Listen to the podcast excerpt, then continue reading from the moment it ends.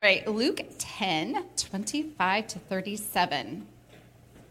What is written in the law? He asked him. How do you read it? He answered, Love the Lord your God with all your heart, with all your soul, with all your strength, and with all your mind, and your neighbor as yourself. You've answered correctly, he told him. Do this, and you will live. But wanting to justify himself, he asked Jesus, And who is my neighbor? Jesus took up the question and said, a man was going down from Jerusalem to Jericho and fell into the hands of robbers. They stripped him, beat him up, and fled, leaving him half dead. A priest happened to be going down the road. When he saw him, he passed by on the other side. In the same way, a Levite, when he arrived at the place and saw him, passed by on the other side. But a Samaritan on his journey came up to him, and when he saw the man, he had compassion. He went over to him and bandaged his wounds, pouring on olive oil and wine. Then he put him on his own animal and brought him to an inn and took care of him. The next day he took out two denarii, gave them to the innkeeper, and said, Take care of him. When I come back, I'll reimburse you for whatever extra you spent. Which of these three do you think proved to be a neighbor to the man who fell into the hands of robbers? The one who showed mercy to him, he said.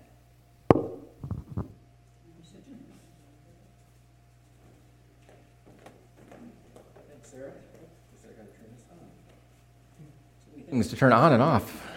Here, get that out of the way. Okay, so I always believe in uh, apologizing when we've done wrong.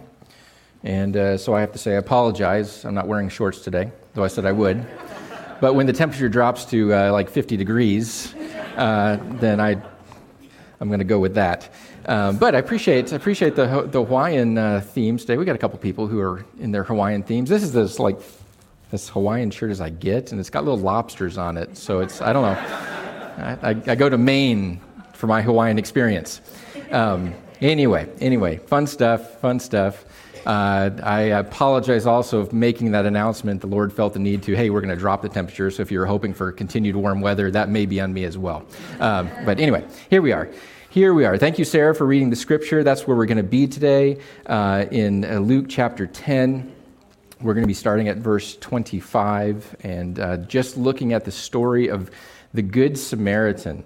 Now, I imagine I could probably ask any number of people within this group to come up here and say, hey, share with us the, good, the story of the Good Samaritan, right? This, this is just built in. This is just one of those stories that all of us know, we've heard it, we've read it, we're aware of it. It's even ingrained, the idea of this idea of the Good Samaritan is ingrained within our culture as well. I, I, did a little Google search on Good Samaritan, and uh, it's amazing how many different missions, organizations, and opportunities pop up, right? Globally, there's also something down in Manchester that's a Good Samaritan network, and they help out with the poor and those who are in need. It's just built in, this idea of the Good Samaritan is just built into who we are. In fact, there was just a story, I didn't get to read the full story, saw the headline and the little synopsis.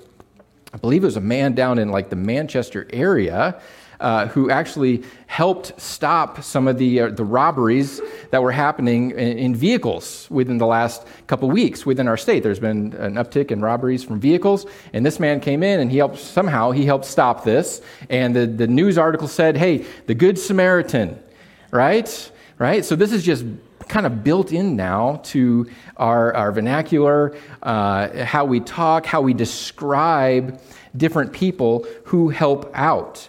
All right, but during Jesus' time, the title Good Samaritan for the Jewish people would have been an oxymoron, right? It did not fit.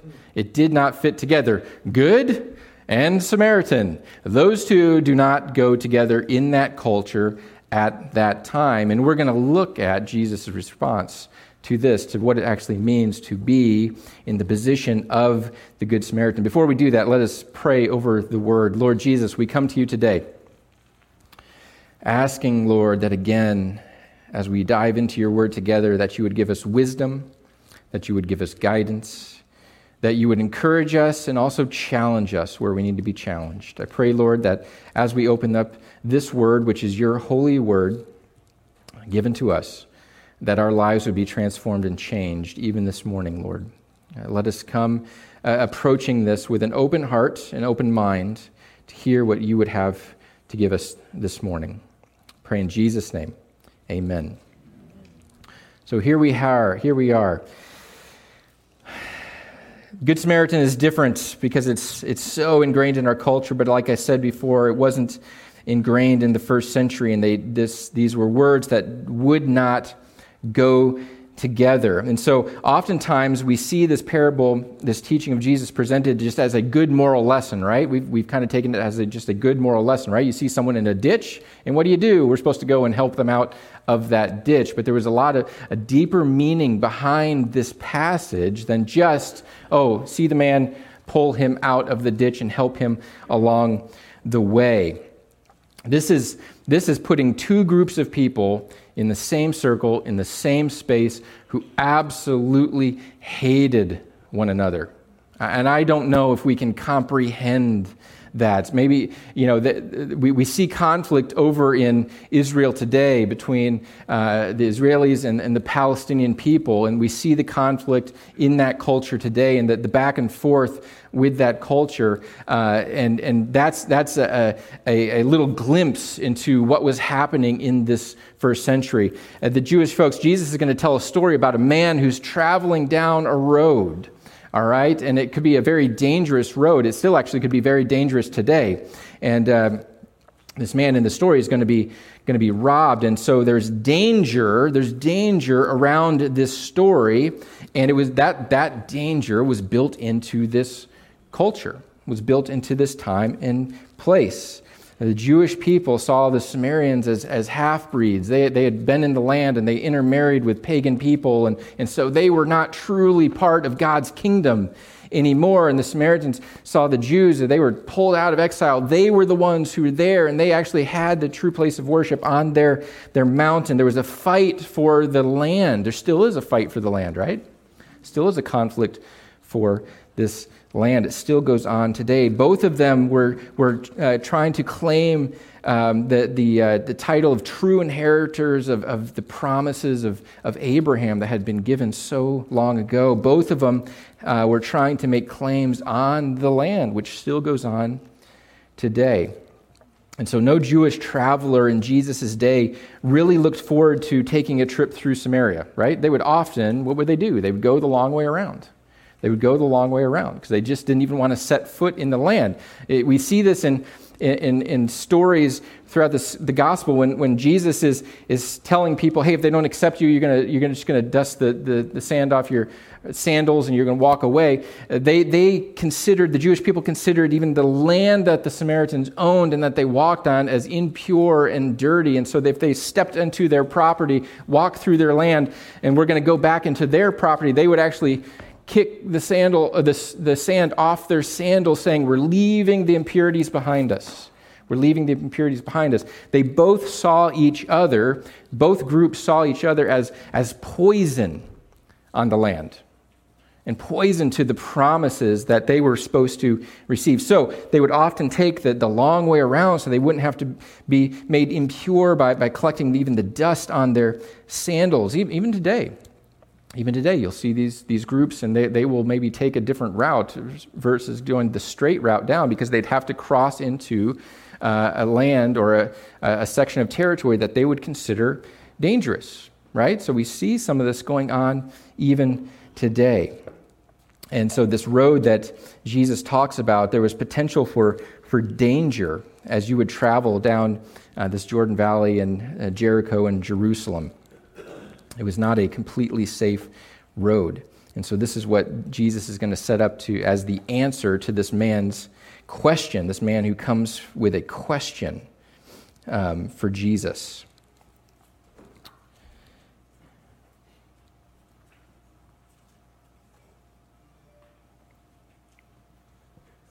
We read today, we started out with the piece where, where the, the man is saying, Who is my neighbor? Okay, who is my neighbor? The lawyer wants to know who counts as his neighbor. In Luke 10 29, wanting to justify himself, he asked Jesus, Who is my neighbor? And we're going to pop around this passage a little bit as we go through it. We're not going to go straight through verse by verse. Who is my neighbor? This man is a Jewish man who's, who's asking this question. He's a, a, a uh, expert in the law. We'll just call him the lawyer. This lawyer is, is asking Jesus, Who is my neighbor? By the law's standard, who is my neighbor? He is part of the nation that where God is the God of Israel. They are, eh, they are his people, and so naturally in his mind, his neighbors are literally his Jewish neighbors his friends, his families, the people, the family, the people he wants to hang out with. But as we keep seeing in the book of Luke, Israel's God is the God for the whole world, and his grace extends to the whole world. And the story is going to tie that in again as Jesus is expanding their minds on what it means to actually be in the kingdom of God. And so he's going to take them through the story of life and death life and death on this dangerous road and what it means to, to live in God's kingdom. Uh, death is on the mind of this lawyer. All right, as you look at the passage, I encourage you to turn there, Luke chapter 10. Uh, verse 25, then the expert in the law stood up to test him. So he wants to challenge Jesus. All right, the, the, the experts in the law, the lawyers, the, the religious leaders, they're pushing on Jesus. They're pushing on Jesus. They don't like everything that he's doing. They don't like all his conclusions about the law. They don't like what uh, this sort of new message that he's, he's giving them. And he says, I want to test him. And he says this Teacher, what must I do to inherit eternal life? All right? Death is on this guy's mind. What do I need to do to in, uh, in, inherit eternal life? Now, what's interesting about this is when we see this passage, what do we automatically think of? How do I get to heaven? Right? I mean, that, is that sort of what we do with, with that question? Jesus, what do I need to do to get to heaven? in the first century, in this Jewish context and, and their understanding of eternal life, that's not exactly the question that this man is asking Jesus. He's not asking the question, How do I get to heaven? All right? he's asking something that's a little bit different. He's not asking, if, we, if he was asking about that, we'd expect Jesus to come and say, Well, here's the four spiritual laws that you use, right? I've used those before to help people lead people to Christ. Or here's the, the road to Romans that you walk through. He's not asking that kind of question that, that we normally think of nowadays. How do I in, get how do I inherit eternal life? For the faithful Jewish person, the follower of God, the future didn't mean being swept away to somewhere else. And that's often the picture of heaven that we have, right? When I die, I'm taken somewhere else. For the, the faithful Jew, the future didn't mean being swept away to somewhere else. Heaven is where God reigns. So, heaven is where God reigns. I think we'd all agree with that. Heaven's where God reigns. And they were expecting that God would come back into the temple to reign with them as his people. And so, therefore, again, they would experience heaven on earth in the promised land. For, for someone like this lawyer, in their culture, in the Jewish culture at that time, the garden, Garden of Eden, was heaven on earth. Why? Because God was there with them walking and talking and fellowshipping with his creation, with his people. The tabernacle was literally heaven on earth. Why? Because that's where God was with his people. The temple was supposed to be heaven on earth. Why? Because God was supposed to be in the temple. They weren't experiencing that now. They were waiting for the promises where, where God was going to return to his people. Uh, they were looking, they were looking, they're, they're looking for paradise in that promised land. So when he's asking the question, how do I inherit eternal life? It's more along the lines of, how will we live like God's chosen people? What will life look like as God's chosen people? And he's there to test Jesus. It says he's, he's there to set Jesus up with a little bit of a test, push on him a little bit. What, what, do you think this, what do you think this looks like? Our understanding is that God's going to come back. He's going to come back. We expect him to be in this temple. We expect all these promises that, to then go flood throughout this land that we live in. We're going to have secure borders. The Romans are going to be kicked out. Uh, the, the, the corrupt religious leaders will be taken care of. We will then now, we will now be God's pure people again. What's it going to look like to live like that? And there were answers that they had for that. There were, there were standard answers that they had within their culture that their leaders were, were giving them. And they're looking to see Jesus, how do you answer this question? What does it look like to live as God's people? And he starts saying things like, well, it's going to be bigger than you think. There's going to be more people on the outside who are involved. And there's, what, what, what is, no, no, no, no, no. We are God's chosen people. It can't be bigger than, than just us. And so Jesus flips the question back around to the lawyer. I love this. Jesus takes his question, picks it up, and he gives him a question back, right? We see this in the scriptures. He says, uh, What is written in the law? I'm going to send this back to you. What is written in the law? You're an expert in the law. What is written in the law? How do you read it. How do you read it, Jesus says? How do you interpret what the law says about living as God's chosen people? And like a faithful Jewish follower of God, he rightly goes back to Scripture. And this is what he says. He answered, Love the Lord your God. This is verse 27. Love the Lord your God with all your heart, with all your soul, with all your strength, with all your mind, and your neighbor as yourself. He goes back to Leviticus 19 where he, the, the, the, scripture says, Do not take revenge or bear a grudge against a member of your community, but love your neighbor as yourself. I am the Lord. Goes back to De- Deuteronomy 6 Love the Lord your God with all your heart, all your soul, and all your strength. That was the basis, the base for how they understood the scriptures and their commands from God. And, and not only does Jesus agree with this man in his understanding, but Jesus gives this, this uh, same argument, right, within the Gospels. Jesus, we see in Mark chapter 12, Jesus answered, The most important is this, he's talking about the law, he's asked about the law. The most important is, Listen, Israel, the Lord your God, the Lord is one. Love the Lord your God with all your heart, soul, mind, all your strength. The second is, Love your neighbor as yourself. There's no other command greater than these. And Matthew 22, as he's talking, and he says this Love the Lord your God. About the law, what's the greatest? What's the greatest? Love the Lord your God with all your heart, all your soul, with all your mind. This is the greatest and most important command. The second is like it, and he combines these together love your neighbor as yourself. All the law and the prophets depend on these two commands. So not only does he, he says, okay, well, I want to know how you answer that question, but he affirms them and he says, and we see where Jesus answers that the same way as well. What do I need to do for eternal life? Is this man's question, initial question. How do I inherit, inherit eternal life? How do I live as God's, uh, God's chosen people? Jesus says, Yeah, you've answered correctly. You're reading this correctly. Do this and you will live. But he's got another question for Jesus. He's got another question for Jesus here. Wanting to justify himself, he asked Jesus, And who is my neighbor? Who is my neighbor? Jesus is going to tell this story about this really unlikely hero.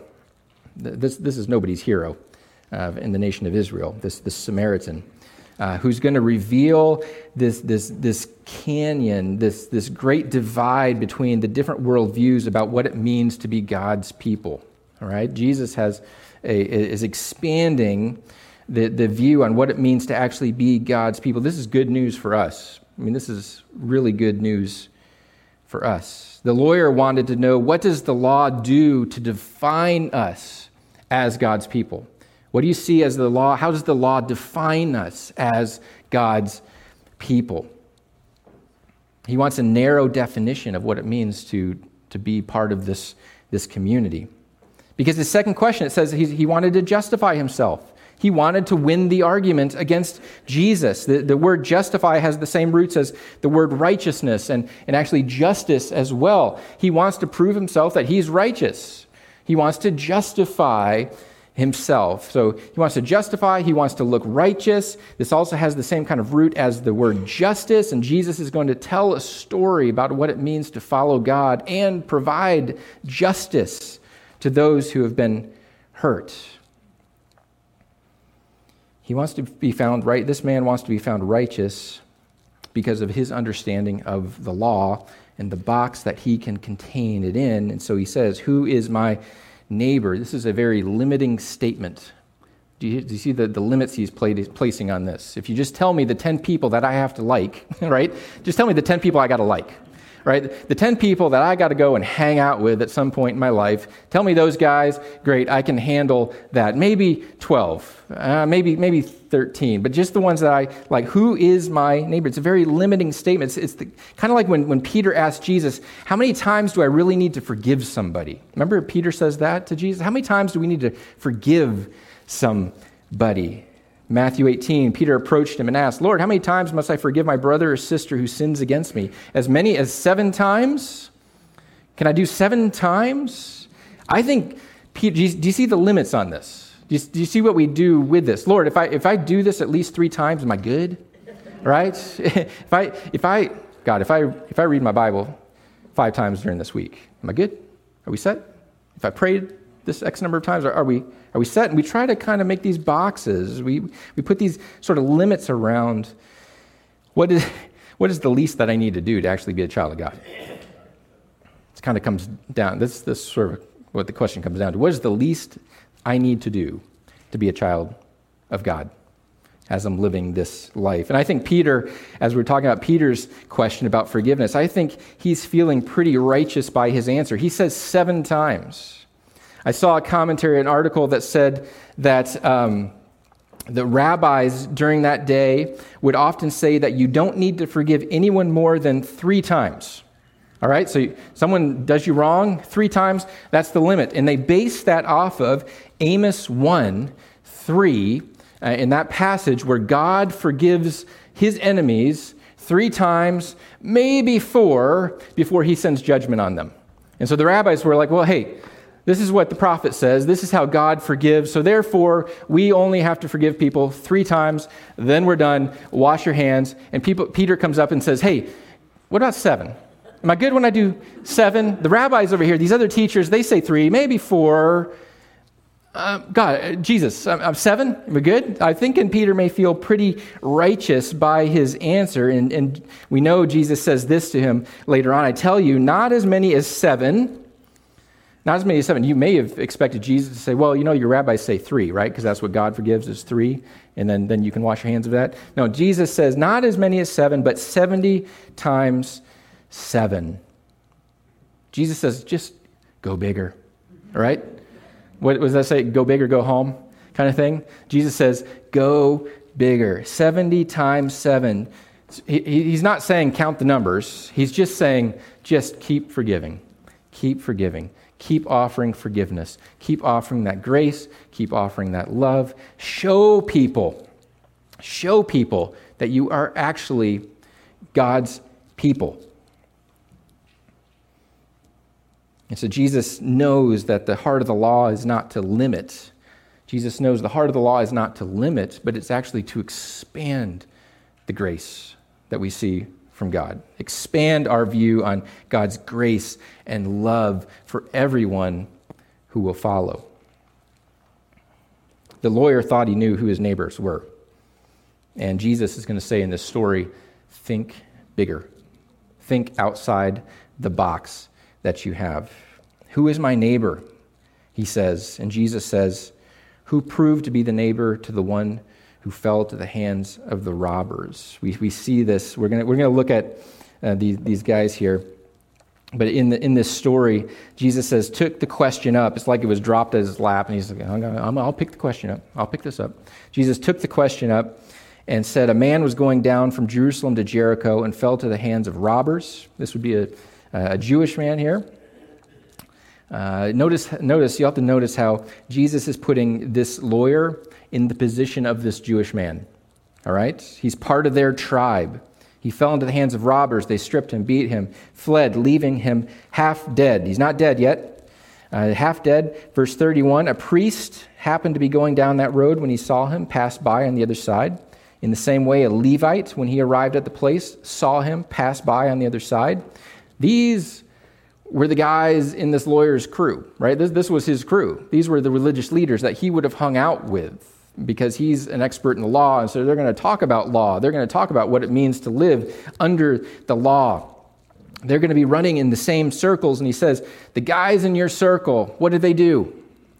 They just walked on by. This, this is not just like, Jesus is not even saying that they, they walked, they stopped, uh, they, they debated. Oh, no, no, no.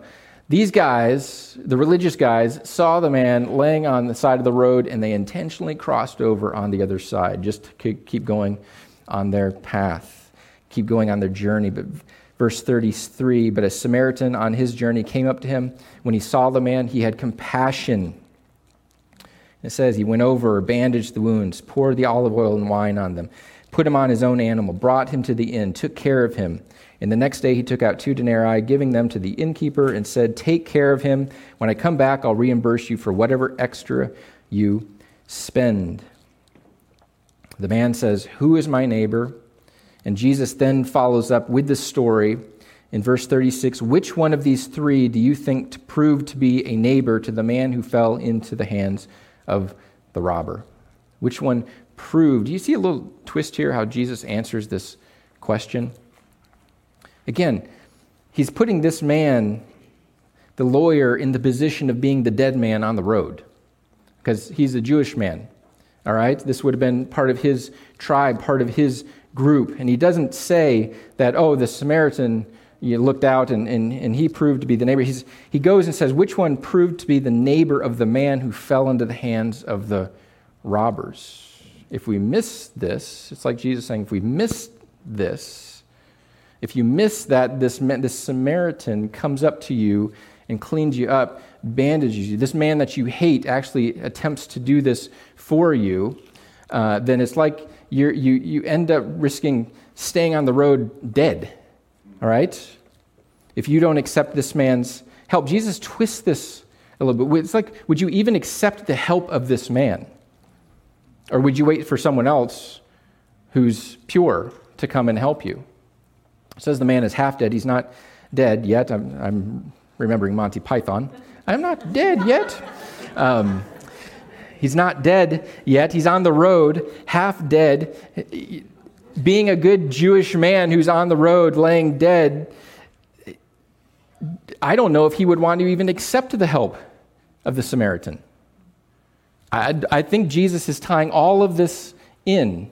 Okay, would you even accept this help from this man, from this man. He makes the lawyer say the words, you know, who proved to be the neighbor of this man. He makes him say the words, the one who showed mercy on him in uh, verse 37, the one who showed mercy on him, the man, the Jewish man, can't even say the name Samaritan. Jesus has called him out in the story, the Samaritan, the enemy that, that your enemy helped the man. He proved to be the neighbor. Who, who? Tell me. Tell me who this man was. And the man, the, the lawyer couldn't even say the Samaritan's name or title or description. Can't even say the word Samaritan. Anybody here watch the Canadian show Corner Gas? Oh, oh, Susan, just, oh, it must be our family thing. I thought maybe since we're right next to Canada, we'd all watch this show from the 90s called Corner Gas. Oh, great little show. They live up in Canada. They live in the town called Dog River, little itty bitty town, not a highway in sight, just a gas station on a corner, and uh, hence Corner Gas. And, uh, and what the, there's a rival town called Wullerton. Every time that they, they mention Wullerton in the show, the residents all, Wullerton, and spit at it.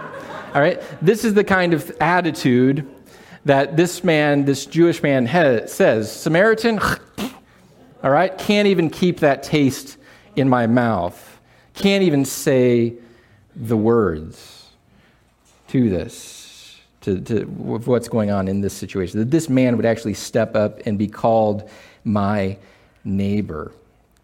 Jesus is again showing the crowd that God may be working in a very unexpected way. All right? This man, the, the Samaritan, as we saw in the story, he unexpectedly shows compassion for those he's supposed to hate. shows love and compassion for those he's supposed to hate. He picks up the dead man. The other guys, the religious leaders, they were more than likely concerned about their own purity. Because if they had stopped on the side of the road to go treat this man, this dead man, well, what's, what's it say? What's their law say? Well, then all of a sudden they're impure. And so they may have been thinking about, well, shoot, if I go help this guy and I get blood on my hands because I helped him, well, then I got to go through all those rituals. Then, you know, I can't go to work in the temple. I can't interact with all these other people who may need my help in the future. Whereas this guy's laying in the road right here, right now, needs the help. And they're thinking more about their own purity, staying clean, their own righteousness, and they pass him by. And the Samaritan picks up this dead man to heal his wounds. He pays the price to basically bring him back to life. They left him for dead. He's going to die on the side of the road. The Samaritan pays the price to literally bring him back to life, and he gives, he gives him more abundantly than, than the man even deserves. What does it say? He goes to the innkeeper and he says, Hey, if there's any extra cost, I'll just keep paying it. Tell me, I'll reimburse it. I'll reimburse it. If there's more cost, I'll reimburse it. Who does this remind you of? Who does this Samaritan remind you of? Jesus. Jesus. Jesus says that the Samaritan has compassion for this wounded and dying man.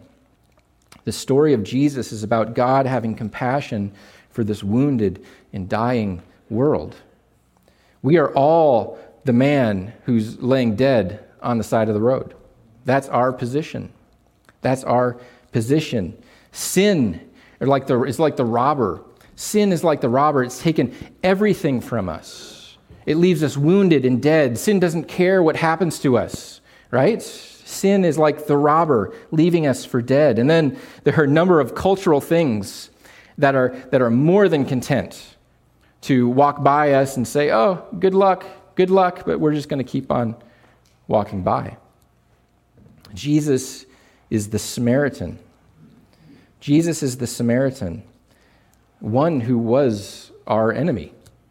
If you think about our relationship to God before we accepted Christ, we are, we are counted among the enemies of God, right? We are counted among those who are separate, literally, those who are enemies of God. And Jesus comes in here as the Samaritan. He was our enemy, and He came and He nursed our wounds. He paid the price for our healing and completely fulfilled the needs that we had, right? Above and beyond. Jesus follows Psalm 103 when it says, The Lord executes acts of righteousness and justice for all the oppressed, following in line with what the Samaritan had done. The scripture frequently speaks of Jesus' compassion for the people, right?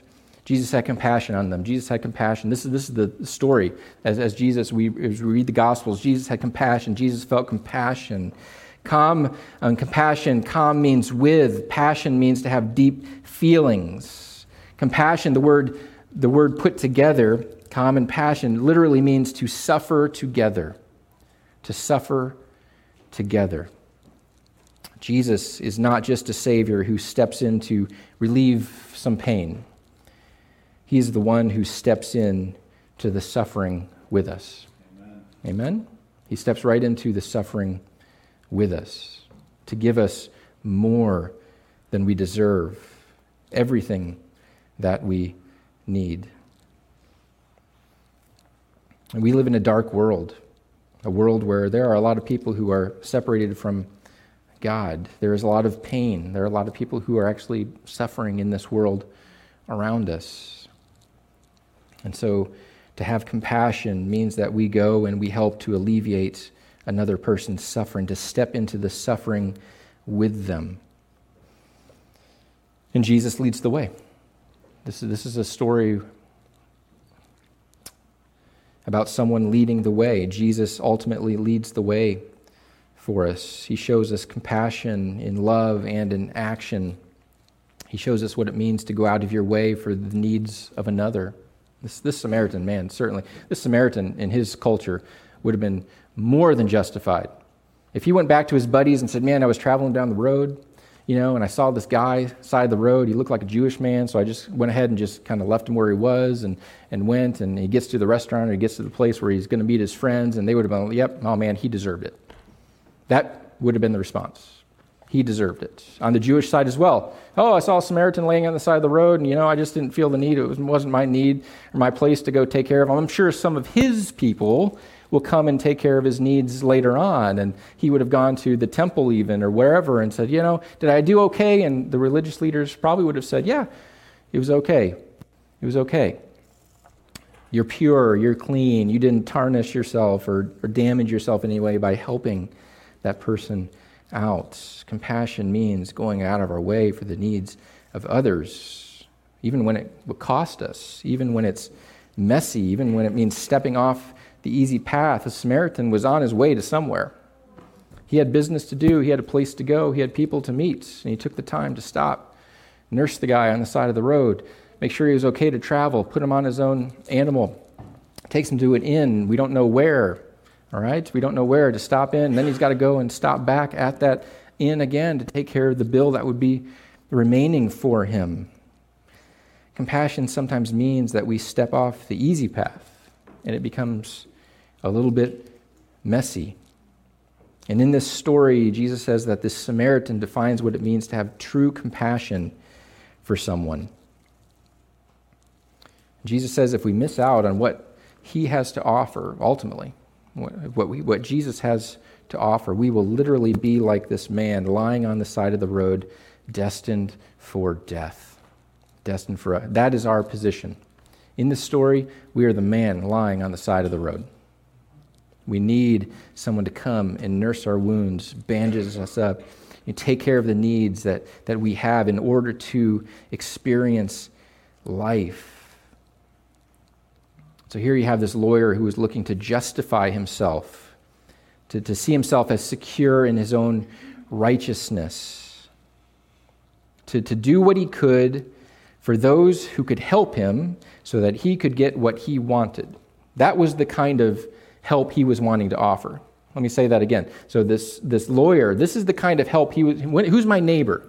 Who's my neighbor? Jesus, tell me who my neighbor is so that he could do what he could to serve his neighbor to those who could help him in life, prop him up, move him up, do whatever, so that he could get what he wanted, which was eternal life, to be considered part of God's family.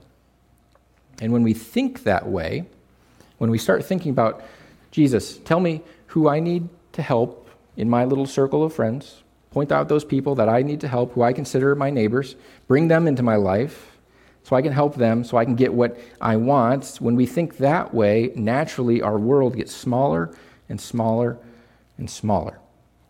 Our mind gets smaller and smaller and smaller. What we want to do gets smaller and smaller and smaller. This quote from N.T. Wright, he says this What is at stake then and now, so as he's talking about this story and now, is the question of whether we will use God given revelation of love and grace as a way of boosting our own sense of isolated security and purity, or whether we will see it as a call and challenge to extend that love and grace to the whole world. Jesus says in this story, and also to Peter's response about forgiveness, he says this about the kingdom of God it's getting bigger and bigger. It's getting bigger and bigger. The doors are open wide for people to come in. And for many people, that is an uncomfortable thought. This was an uncomfortable thought for this lawyer. What do you mean the doors are open for everybody? I thought it was just my neighbors, the, the ones I like. And so he asked the question what does it mean to inherit eternal life?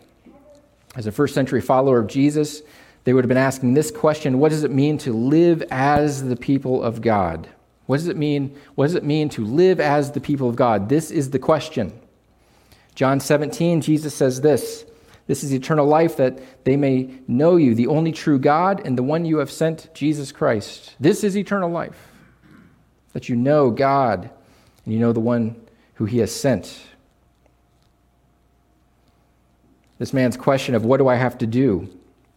What do I have to do? He's Micah 6 8 says this He has told you, O man, what is good. And what does the Lord require of you? But to do justice. There's that word again. The guy's trying to justify himself, he's trying to be righteous. Justify, righteous, justice are part of the same root word. Do justice, to love kindness, and to walk humbly with your God. Early church father Irenaeus said this about salvation. This is, this, is, this is what it means to be, to be saved. To believe in him is to do his will. When we believe in God, when we believe in Jesus Christ as our Savior, this is what happens. This is how we walk. This is how we live. This is how we produce fruit. To believe in him is to do his will.